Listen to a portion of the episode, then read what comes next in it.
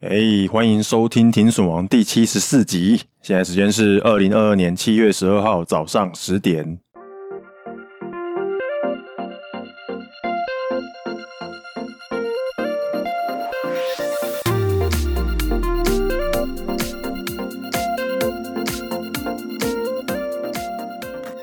不知道大家有没有发现啊？就是近期呢，我们又默默改成一个礼拜一集了。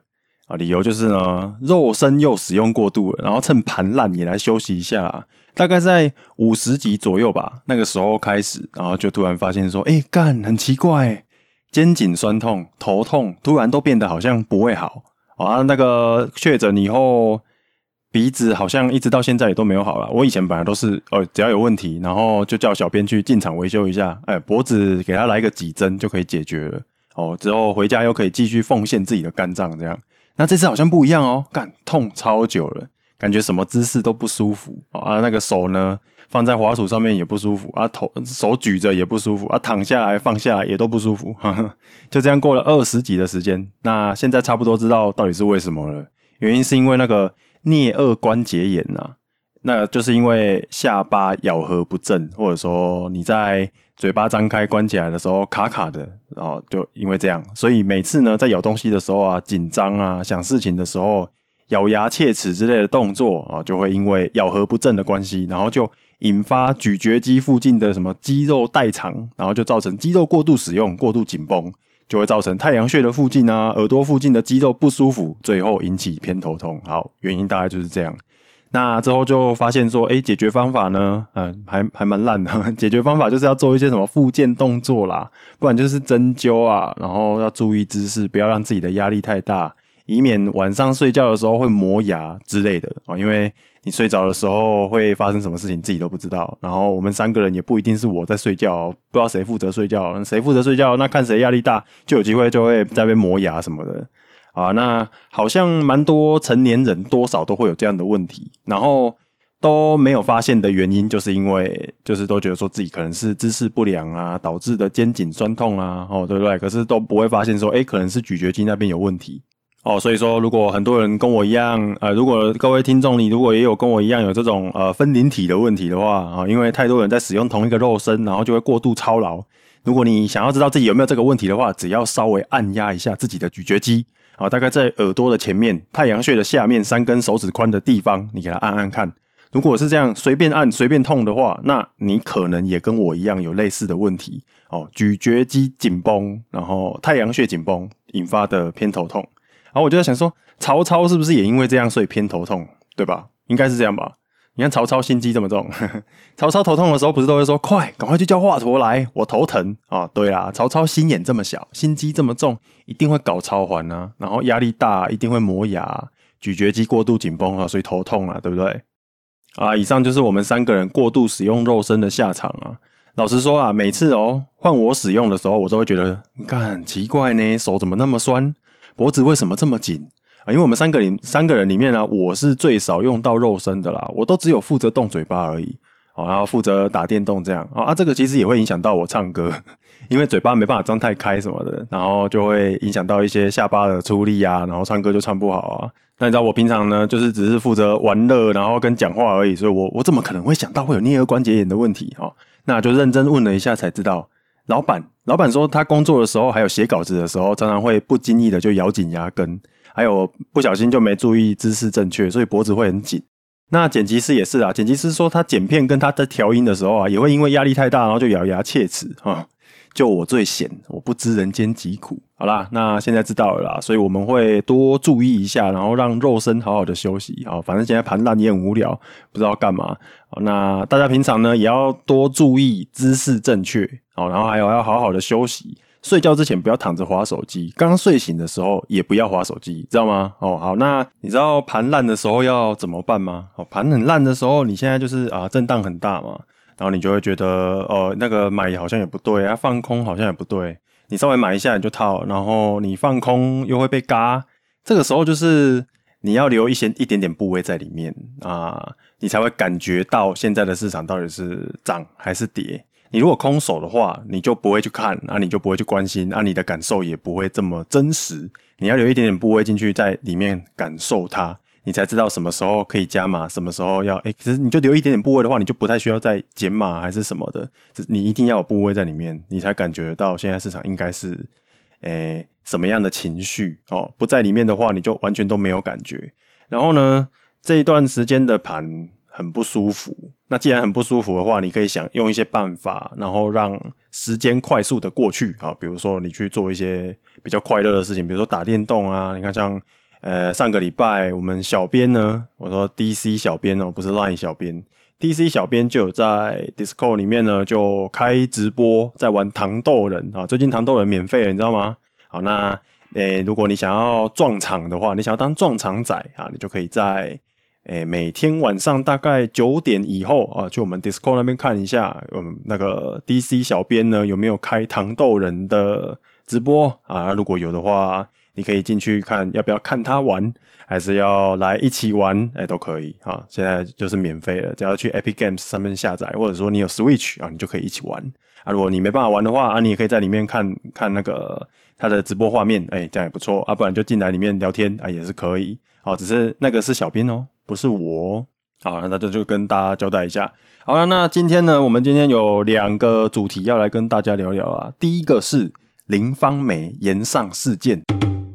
啊，这个林芳梅是谁？我不知道，只是有一天呢，就突然看到他的贴文，然后他的贴文后来就被延上了。这个贴文的内容呢，相信有有些人在听别的节目的时候应该有听过了，因为他之前好像是一个还蛮有名的人，只是他就是年纪比较大一点，这样哦，是一个老师。然后他确切背景呢，我也没有去查，因为我觉得他他之前什么丰功伟业，我觉得好像也没有到很重要，因为这个不是这一件事情的重点。好，那。他的贴文就是他 po 了一个他去买东西的一个体验，然后他觉得体验没有很好，那他就发了一篇文章，有点像公审的那种感觉。好，那他发完了之后呢，就被延上了。那他为什么会被延上呢？我觉得背后的一些脉络跟逻辑还蛮有趣的啦，所以想要拿出来聊一下。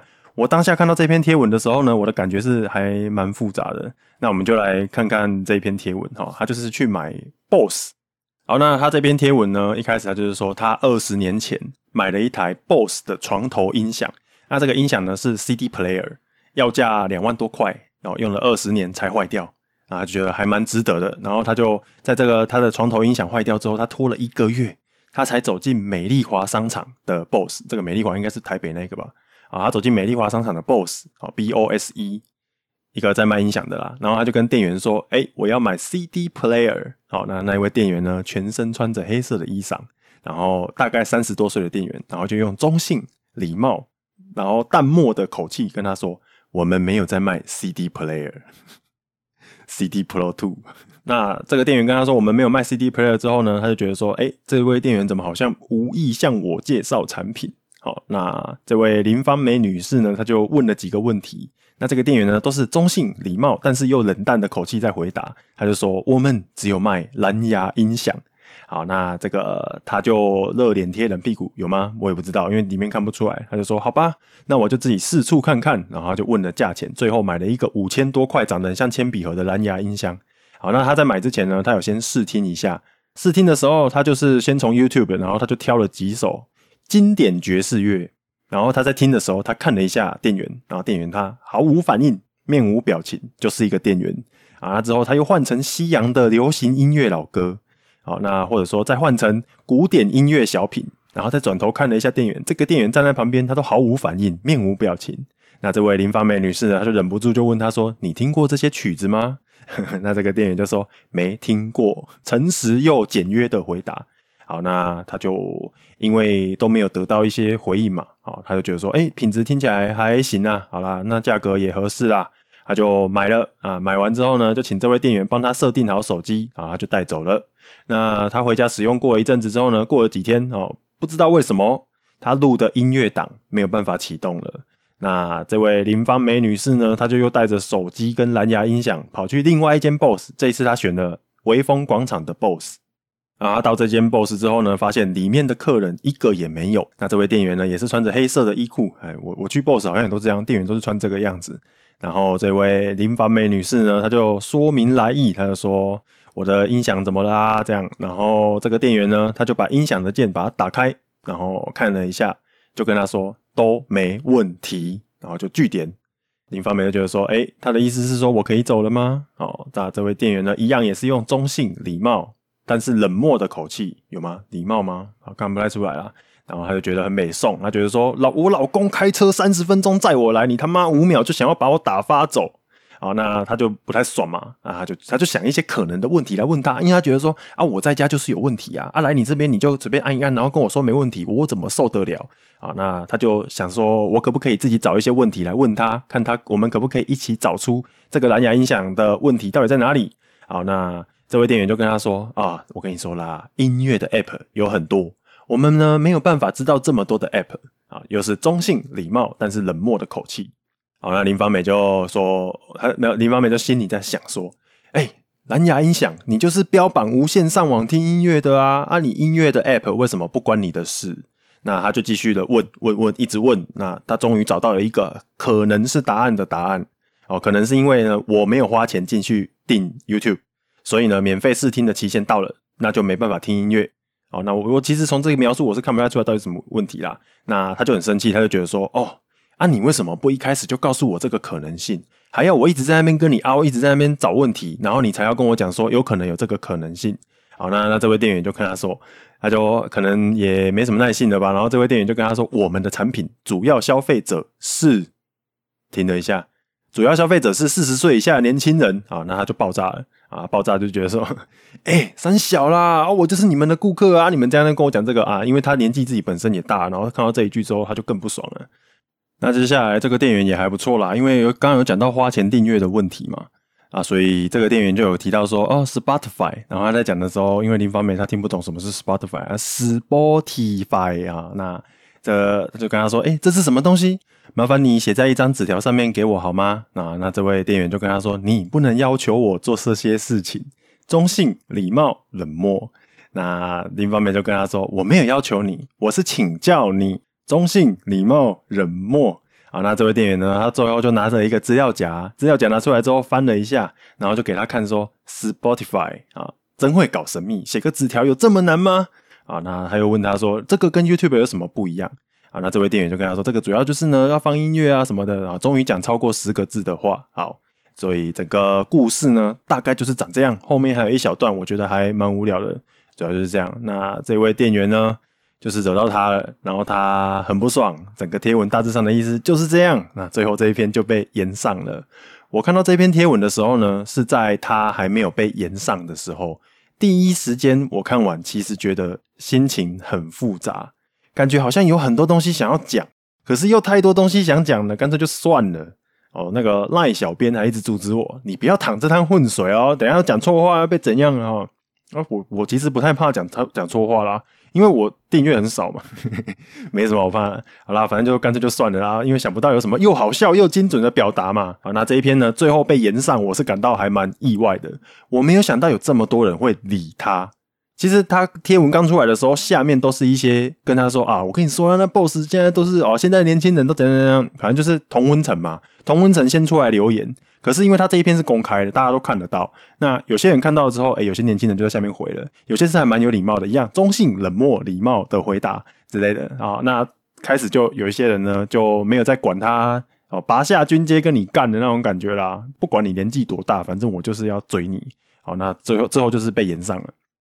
我主要是要说这一篇被延上，我感到还蛮意外的啦。我没有想到有这么多人会理他。可是仔细再看一下，其实不难发现里面有蛮多地方可以聊的。首先就是他刚开始进到店里面在试听的时候啊，啊，就是说我切换成西洋流行的音乐老歌、古典音乐的小品，还有西洋爵士乐。那这位店员呢，都毫无反应，面无表情。诶，我觉得毫无反应、面无表情很好啊，不然你是想要期待他怎样？看到你听这些音乐，然后就跟你说：“哇，阿姨你好有品味哦，会听这些歌诶，你一定不是普通的人，对不对？你是何方神圣？你是想要这样吗？你是想要捧你懒觉吗？哦，你没有懒觉。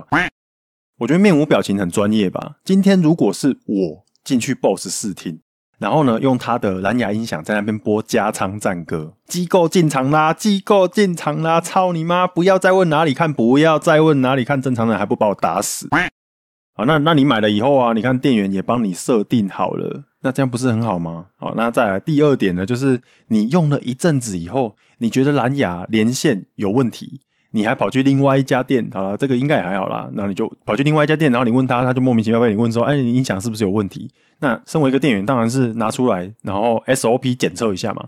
那弄完之后，他跟你说没有问题。啊，人家就帮你测了啊，测了就没有问题啊，你还在那边说，诶、欸、我老公开车三十分钟载我过来，你五秒钟就要把我打发走。这个故事告诉我们，店员要测久一点，不要测太快哈。啊，你就拿进去小房间啊，然后测久一点，因为她老公开车开三十分钟，你要拿进去小房间测一个小时，他才会觉得哦，我来去抓五 G 蛋哈。啊，那不然他是要请你喝茶，然后顺便帮你脚底按摩一下吗？好啦，其实这个店员也有错啦，他就是服务太快了。哦，我之前有听过那个电脑维修的老板啊跟我说，他说：“哎呦，我跟你说啦，维修吼，就算呢、这个电脑没有问题啊，你也要收检测费嘛，对不对？啊，如果说你今天要跟他收检测费的话，你就要修慢一点，你要留校查看，哦，放在那边久一点，让他哦，你明天再来拿，不然人家就会以为说你这个钱太好赚了，轻轻松松就搞定啊，那他会觉得他很亏。”哎、欸，您奇怪呢？看医生的时候，你们都不会觉得嫌医生哦太随便赚钱啊，太好赚，随便弄一弄，呃，好好，那出去等一下拿药哈。啊，修电脑的人呢，跟你收三百块检测费啊，你就在那边改改给哦，所以没问题，也要留校查看一下啊。老板就跟我讲这个啊，这个这个 case 大概也是这样啊。接下来呢，这位阿姨就是因为不想要这么简单被打发哦，她就开始说假想一些情境题来考考这一位店员。哦，阿姨可能觉得说啊，她终于靠自己追根究底，自己当柯南，然后逼店员呢，最后发现问题了哦，可能因为她没有花钱订阅 YouTube，免费试听期到了，没有办法听音乐。然后这位阿姨就觉得说啊，干，你应该一开始就告诉我这个可能性啊。好，我我我最主要想想讲的就是这个。哎，这位阿姨，如果我真的今天把全部的可能性都告诉你的话，你确定你承受得了吗？很多呢，可能性可是跟山一样高啊！啊、蓝牙本来连线上就有一点点麻烦，常常都要重新连线，这个不是一劳永逸的说哦，你买的时候我帮你连好，你就这辈子都连好了啊！你之后换手机，你要不要再拿过来让我再连一次？尤其说你连线的时候，有时候可能不止连一台设备嘛，啊，你连多台设备的话，以蓝牙来说更麻烦哦。有时候连不上就是连不上哦，连不上呢，你可能还要再重新设定啊，reset 到恢复原厂设定，你才有办法再连上去哦。用过蓝牙大概都知道是这样的感觉。以 YouTube 来讲啊，你就说，哎、全部的可能性啊，我跟你讲啊，YouTube 的 App，我的手机里面就有三个，比较常用的那两个呢，一个就是 YouTube 看影片的那一个，那另外呢是 YouTube 的 Music，如果你有付钱的话，才有办法做背景播放哦。啊，如果你今天没有付钱的话，哎、然后你就是要荧幕亮着，而且你的荧幕一定要在这个 App。专注在这个 app，你的音乐才不会停掉。有没有可能是因为啊，你那个听音乐听到一半的时候啊，啊，那个 line 有人传讯息给你，你就转过去 line，那当然会停掉啊。哦，就就有这种可能吗？你不可能说，哎，一边听 YouTube 然后一边看 line，哎，你也不可能一边讲电话一边听。我有可能是遇到这个问题啊，就跟你说了，全部可能性讲完，你承受得了吗？啊，你觉得说，哎，蓝牙音响就是标榜无线上网听音乐啊，音乐 app 怎么会不关你的事？哎、如果要说音乐 App 关他的事的话，那他真的管很宽啊！我问你啊，你今天买一台车就是标榜来开的啊，对不对？那要不要店员教你怎么把把那个车子然后停车停进去家乐福停车场？哎、啊，车子是他家卖的嘛？啊，就是标榜让你开车的嘛？那他要不要教你怎么停车？啊，要不要教你？哎、欸，在家乐福怎么停？啊，IKEA 怎么停？啊，Costco 怎么停？啊，教你怎么跑山路？要不要？啊，你今天付钱玩交友软体？就是要标榜上网交朋友的啊，那要不要？诶，你付钱玩交友软体，那人家怎还要教你怎么成功聊色、成功找炮友？啊，这位阿姨呢，可能就是触动到了世代对立的 trigger 啊，所以才会被延上。我觉得大概是这样啊。那刚好啊，我们在网络上吵架啊，都没有在看年龄的啦，哈，没有在管你的啦。如果你自己没有讲的话啦，谁管你以前多少丰功伟业？谁管你辈分多高？以前有多少贡献？只要好笑，我们一律都是通通笑死处理啦。啊，所以这位阿姨的问题就也还好啦。我其实觉得说，这位阿姨她的问题呢，很大部分你只要找一个自己家的亲戚晚辈啊，或者说你自己的学生啊，你是老师嘛，你学生很多啊，你自己的侄子啊什么之类的，你只要找他们陪同啊，找他来问一下，应该就可以解决了。哦，就不会发生这件事情了。稍微稍微讨论一下就可以解决的事情，不然你也可以去参考坊间那些长辈的玩法啊。哦，他们一有三 C 的问题，就会跑去家里附近的什么台湾之星啊、台湾大哥大门市啊，这些店员都会非常热心的教你。就算那个东西不是他卖的，他也会很好心帮你设定到妥妥的。哦，那为什么他们要这样呢？因为他们最后会推荐你哦，绑约换合约，然后把你家祖宗十八代全部都拉过来办他们家的门号啊！因为我也应付过不少长辈的关系啦，所以大概懂啊。今天到底是发生什么事情？我只能说，长辈这一边呢，他需要的就是关怀跟体谅啊。他愿意问就不错了啊，问了呢，你就要关心他一下，引导他，慢慢的教到他会啊，不要让他有一种哦被排挤了啊，或者说他很过时，他很 low 的感觉。那长辈不喜欢这种感觉啦。就这个角度来看，应该是这样。那年轻一辈这一边呢，就是他们需要的就是长辈的尊重，还有长辈的感谢。你今天需要帮忙，你就不要再摆出一副长辈的姿态了哦。你要感谢他，然后呢，你要尊重人家，不要觉得说，哎，人家帮你怎样怎样都是应该的，然后觉得啊，弄一下很轻松，人家帮你处理三 C 的问题，搞得好像他跪下来再帮你擦鞋一样，这样谁态度会好哦？所以说。起手式就是尊重啦，哦，互相体谅啦。还有就是，我就觉得说这些对立啊，真的还蛮恐怖的啊，世代对立嘛。比如说玩股票的啊，看到币圈崩盘就觉得很爽啊；不然就是炒房地产的啊，看到股票跟币圈崩盘啊，炒地炒房地产的也很爽。那年轻人呢，看到退休的老人被投资资金盘骗走退休金啊，年轻人也会很爽。那这些就很好笑啊，这种对立还蛮无聊的。学佛的老人。啊，你不要觉得他很慈悲哦。学佛的老人看到人家做缺德事，他也会很爽，因为他会觉得说啊，你们这些人都会下地狱，只有我有学佛，只有我会上天堂 哦，我会去西方极乐世界。哎，其实有时候我觉得邪恶的想法我也会有，比如说我要是看到深红亏钱啊，看到 Benson 讲错啊，看到三件资本本来很拽，然后破产啊，拿出来对比一下哦，很爽啊，看到这个我都会很爽啊，啊不是盖稿啊，个秋啊啊，可是。我这样也没有赚比较多钱呢、啊，反而看到人家呢投机仔啊赚了一大堆钱，我还会看到恨得牙痒痒的，心里面是恨得牙痒痒的啦。我要在那边装作一副啊我不羡慕啊我很满足啊的样子哦，那这个时候我就觉得我自己好丑陋，讨厌这样的自己。应该也有不少人有这样的感觉吧，只是你们都不愿意承认而已。那我就是真的会觉得有有这种感觉，不喜欢看到人家投机，然后就。哦，爽起来了，然后他还没有坠落，他没有坠落，我会觉得很痛苦，所以接下来就要带入我们的第二个主题。这个第二个主题其实我不太知道要怎么下 title 哦，那它只是我最近想到的一个想要跟大家分享的东西。那你可能会觉得说我最近都不务正业，不知道在讲什么。可是其实我觉得这种时候讲这个最好玩的，最让人家听得下去啊。不然我要跟你讲那个什么升级升级码嘛，那个无聊死好不好？主要就是我最近突然想到，我有一个。学佛的阿姨，她曾经跟我讲说：“哎、你不要妄想买股票会发财。”我为什么想到这个阿姨呢？主要就是因为啊林芳梅女士的这件事情，然后我就觉得可以分享一下这件事。哈，呃，我有个学佛阿姨跟我说：“哎、你不要妄想买股票会发财。哦，买股票其实呢，它就是一种赌博。那赌博的话呢，会下地狱。”哪有人跑来跟小孩子讲这个的啦？我说阿姨嘛，在她眼里我是小孩子嘛。你跑来跟我讲这个啊？你明明就知道我在买股票，你反而跟我讲这个，你到底想跟我小？你是是想跟我说你会上西方极乐世界然啊？我会下地狱啊？你各位啊，烂赌鬼，赌博会下地狱哦，知道吗？你看那菲比斯会下地狱啦，股癌会下地狱啦，深红会下地狱啦。那个时候呢，我被我阿姨呛了这一句之后，我也是蛮不爽的。我就觉得说，干你就是过太爽了。你不用买股票，你就有钱的啦！啊，你就买得起房子啊，还有遗产花不完呢！啊，你现在要学佛，然后要去西方极乐世界干的好，都给你爽就好了。妈的，既得利益者还在那边酸我玩股票。可是我之后呢，我就去查了一下，他讲的东西到底是不是真的？哎、真的哎、他们佛教真的是这样讲的哎、欸。哦，我讲给你听，他们佛教说什么呢？他们说赌博。其实就是占人家便宜。好，我们先想一下，那个玩股票算不算赌博？其实应该也算啦，因为把人的是白的是你也快乐嘛，啊，你也是白的是把人的快乐嘛，对不对？所以如果我们假定啊，玩股票它其实是赌博的一种，或者说短线交易是赌博的一种，可以吧？因为你看不确定性这么高，呃，胜率四十趴就很高了，什么之类的，赌博就它就是赌博嘛。哦，所以说，哎，他们佛教是这样讲的啦，赌博就是占人家便宜，这个在佛法里头呢是禁止的。不可以赌哦！你用这种不正当的手段夺取别人的财物，这个佛菩萨就教诲过我们，所有的宗教神明都教我们，不义之财不可以拿。不义之财呢，你要是得到了，往往呢就会有很难想象的灾难。啊 好，这这是不义之财，不可以博掉，博掉的话会下地狱哈。所以他就说，哎，没有一个宗教它是没有禁止赌博的。那世界上的人呢，都很喜欢赌博。那这些人什么时候会回头呢？物极必反，你们都不用急哦，你就让他去赌，输到他家产都没了，他就会回头了。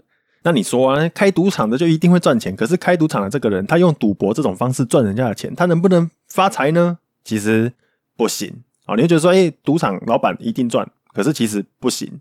他说，哎，这里面的因果道理你要懂哦，因为他设圈套，然后用几率的优势，然后把人家的钱赚过来，所以这个其实不是发财。你，看我讲这个会不会被退订呢？你你今天听我讲完，你再决定要不要退订，好不好？我觉得还蛮有趣的。啊，那他意思就是说，你没办法用赌博发财，就算你今天是你开赌场，你也没办法发财。这里面的因果关系你要懂。你不管是骗来的、抢来的，不管你用什么方法去夺取那个钱财，这些呢，全部都是你命里面本来就有的。如果你的命里面没有，不管你用什么方法，你还是不会发财。啊，你如果说你毕竟不相信，你跑去开赌场，哈，你开赌场赚钱，你开赌场一定会亏本，因为你命里面没有，所以你开赌场一定亏本。为什么？因为你没有命哦，你用赌博这种不好的方法，然后去叫人家破产，让人家亏钱，然后你自己发财。这个发财的人呢，为什么他会发财？为什么你开赌场会发财？原因是因为你的命里面本来就有，你的财库本来就很丰富、很足。比如说，今天他的命里面有两亿这么多的财富，好，那他今天开了一个赌场，然后他就赚了五千万，好，那。你就赚了，你就五千万之后，你就觉得说，哦，我好强哦，开赌场赚了五千万。可是其实你命里面本来应该要有两亿，你其实打了好几折，你赚的东西其实不是你命里面应该要有的这么多，因为你用比较造恶的方法去赚这个钱，所以你就会亏钱。好，这个就是佛告诉我们的事实真相，有趣吧？你有没有听过？你自己想一下，你有没有听过类似的话？好，那。真正的赚钱应该要怎么赚呢？哦，财富应该要从哪里来呢？那佛呢就跟我们说了，你要靠布施而来。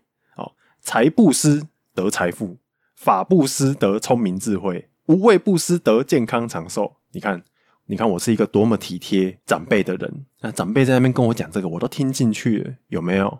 哦，所以不要说什么啊，我们我哪有世代对立？我绝对不会。哦，我连这个都听了，然后我现在讲给你听。你如果觉得很受不了的话，哎、你连面对我都受不了，你面对长辈你会受得了吗？你有在敬老尊贤吗？你一定没有 啊！所以你看你有没有办法听完？好，我再讲一次，你要怎么有赚钱呢？你就要财布施，因为财布施得财富，法布施得聪明智慧，无畏布施得健康长寿。这有点像在积阴德一样啊！你修财布施之后，然后你累积了你的财库，那你再用一般正常手段，随随便便什么都可以。自然这个钱就会流进来给你。好，他们他们讲的主要就是这个哦，他诶、其实有提供一个在没有法律之下的一个道德的约束啦，这个应该也就是宗教的意义嘛。但我现在讲这个真的很像邪教啊！我昨天才在那边跟小编啊看那个看那个什么 Netflix 最近有上一个咒哦，那那个东西啊，我看完之后我就觉得哦，看什么邪教，我是不信佛啦。可是我觉得这一段还蛮有道理的，哦，它是有点道理的。简单讲，它的意思就是说，不管你今天做什么事情，啊，你赚钱赚到的钱，其实应该是你命里面本来就有的。可能这个是你修好几辈子的财布施啊，好几辈子这样复利、利滚利这样下来，你这辈子做什么东西都赚钱，莫名其妙就是赚钱。宇宙就有给你一个隐藏的积分啊，这个隐藏积分你在银行账户是看不到的，可是你的钱呢，就是会莫名其妙的流进来。你应该就有认识这种人，莫名其妙，同一只股票人家亏钱，他赚钱啊，同一只股票呢，大家都是买，只有他赚钱啊，大家就是莫名其妙就是赚不到这个钱。好，那还有就是跟你说，你做缺德的事情来赚钱，虽然真的有可能会让你赚到很多钱，你觉得很多，可是其实那个你命里面应该要有更多，只是因为你做亏德事，所以。缺德事啊，亏德事。你因为你做缺德的事情，所以呢，你没办法赚到你命里面本来可以赚到的那个全部的钱。比如说，你这辈子应该要可以赚十亿，结果你做诈骗集团，然后赚了一两亿。哦，你还会误以为你很厉害，找到赚钱的方法，找到圣杯。哦，所以你就因为我好强哦，所以才赚一亿。你只要乖乖赚钱，你可以赚十亿。可是你当诈骗集团缺德，所以你才赚一亿。哦，你亏九亿了，还以为自己很厉害哦，不错哦，佛教哦，佛教这种哦，干三小根本没有办法去。证明他是错的，这种无法证伪的言论根本就没办法说他错啊！难怪永远都有人信，然后感觉这个世界哦好公平哦，就有一个无形的东西呢在维持整个社会的那个公平正义。之后呢，大家看到人家赚大钱，就比较不会生气气。要记得要学猴哦，知道吗？好，那仔细想想，其实有些地方也说得通呢。你看哦，有一些交易大神，那种传说级别的神人，他们如果有出头鸟啊出来分享的话，那那些神人啊，什么赚多少赚多少，你叫他出来分享，他到底是怎么做的？现在局势你怎么看的？哦，认真追踪他久一点点，你就会发现说，干他讲的那个东西，常常好像也都没有什么哦。啊，也没有特别厉害啊。哦，有些人可能口才好一点点啊，讲一大堆让你觉得好像很厉害。可是你真的照他的做法去做，哎，又复制不出来啊。你也没办法看他的对账单，可以看对账单的那一个可能是假的啊，不能看对账单的那个，他也他也不一定又是又又是假的这样。哦，所以这个时候呢，你就可以用这套来解释啊。哈，哎，你命里面本来就有的这一套来解释，哎，就说得通了。哦，讲好听一点叫做大道至简呐，啊，讲难听一点呢，就是啊，他以为他是这样才发财的。可是其实不是，那是你命里面本来就有的哦。我开始在邪教哦，自己小心一点哦。这个其实就是归因的问题啊。比如说，哎，我看盘的时候都是因为什么事情才赚钱的啊？我只要开盘的时候，开盘之前我就吃巧克力。那我只要有吃巧克力的话呢，那一天的操作就会很顺利。这就是莫名其妙的归因哦。或者说，每次呢，我只要月经一来，那一天的指数就会崩啊。每次我们群组只要聚餐，台股都会大跌。以这些东西来推论的话，就是他们就是命里面本来就有啦。哦，你根本就没办法归因说，哎，你会不会影响到这些啦？所以你根本就讲不出个什么屁啊！你讲出来的东西，别人也复制不出来，你就只能在那边晒单啊！这就是你命里面本来就有，大神你妈个逼！哦，这个逻辑不是我讲的哦，这个是净空法师讲的。有什么事情你去找他，不关我的事哦。有事找他。好了，那顺着这个逻辑呢，如果我们今天想要发财，应该要怎么做呢？我们要财布施得财富。累积好你命里面该有的钱，那你自然而然就会有这个钱啊。财布施的意思就是你要捐钱呐，啊，把钱呢捐给你支持的组织，捐给你觉得需要的人，或者说你可以去资助自己的家人啊、兄弟姐妹啊，帮助人家。你钱如果够多啊，你花不完，你就给人家花嘛。哦，那当然你也可以捐钱赞助停损王啊，让停损王做法布施。反正就是只要你捐对地方。你就不用计较说，啊会不会回本，会不会赚钱？只要捐对地方，你的财库就会越来越多。哦，你如果信佛教的话，你就这样做啊。你财富越来越多，你命里面就会很有钱。那你命里面的钱呢，可能不是这辈子给你，有可能你是捐给下辈子的自己。哦，那这个也不错啊。啊，不然就是你捐给后代。哦，那也不错啊。你看哦，有些人他们家公妈比较凶，有没有？那他的小孩呢？诶，明明成绩就很烂，可是就是可以上国立大学啊，就就很猛哦。大概就是这样。你是有办法呢，呃，累积这个隐藏积分的。好，那那如果是法布斯呢？法布斯就是传道授业解惑嘛。法布斯得聪明智慧，诶、这个也蛮有道理的。这个我赞成了，我只赞成这个啦。那个财的那个我是没有很信啊。哦，那法布斯这个我信，因为教学相长嘛。学的那个时候啊，你在学习的时候，你会学到一半。那你教别人的时候，你传达出来的时候，整理完之后，然后脉络梳理一下，传达出来，你又有办法再学到那另外的一半。这个就叫做教学相长嘛，然后你就学成了，所以法布斯能够得聪明智慧，这个我信。那最后呢，无畏布施是什么？无畏就是不要让人家害怕。比如说你今天走在路上的时候，有一只老鼠冲出来，哦，那只老鼠好害怕哦，看它好害怕，它快要吓死了。这个时候你就停下来，然后跟老鼠说：“诶，不要害怕，我让你先过。”看这个比喻好烂哦，换一个，换一个。比如说流浪狗啊，它在收容所，然后它很害怕，其实它也不会很害怕，它一定是它它它不知道它害怕了，反正就是。他在收容所啦，然后你假设他很害怕，然后你把他带回家养嘛，好像古来在讲秋口的故事这样嘛，你把他带回家养，哎，这个就是啊，你不要看他一副爽脸，其实这个就叫做无畏布施了啊。那比如说大家崩盘的时候很害怕啊，啊，我就叫你说，哎，你不要害怕，我帮大家充值信仰，这个应该也是吧？应该吧？啊，不知道，不知道，不知道是不是啊？我晚上睡觉的时候，我再问一下释迦摩尼啦。我、哦、看宗教好爽哦，宗教给你的哲学真的好轻松哦，难怪一堆人整天在那边自我催眠等死，然后新东西都不学啊，没存款也在那边退休啊，欠一大堆钱也不还啊，叫人叫叫那个自己的小孩啊，以后再抛弃继承就好，爸爸欠的钱以后你就抛弃继承就好。宗教真不愧是逃避问题、逃避责任的好去处，我也没有完全同意啦，只是我是觉得它有一点点道理在那边啊。好，那宗教就是轻轻松松就给了你一个不用努力的理由。好，那这个分享呢，就是跟大家说了一个来自佛教，然后还蛮有道理的一个想法啊，可以帮你，可以引导你走向光明哈。只要你不要做坏事，该赚多少钱你就会莫名其妙就拿得到，因为这些钱是你命里面本来就有的。做坏事呢？你以为会赚很多、赚很快，可是做坏事的那个人，其实他把他命里面的钱，他没办法全部赚进来，他会赚的比较少。就是因为你做缺德的事情，所以会赚的比较少。好，所以说多多帮助别人，多做好事，自然就会发大财。简单讲就是 do the right thing。好啦，那最后呢，我们要来问问大家啦，你是支持那一位林芳美阿姨，觉得店员很冷漠，觉得店员应该要服务再更好一点，还是你觉得阿姨是 OK 呢？你觉得佛教这种啊，你这辈子能够赚多少钱啊？这个这是你命里面本来就有的这套说法，你同意吗？啊，还是说你有什么更独特的见解呢？哎，下面找地方留言告诉我们吧。今天的节目就到这边，好，下次再见，啵啵。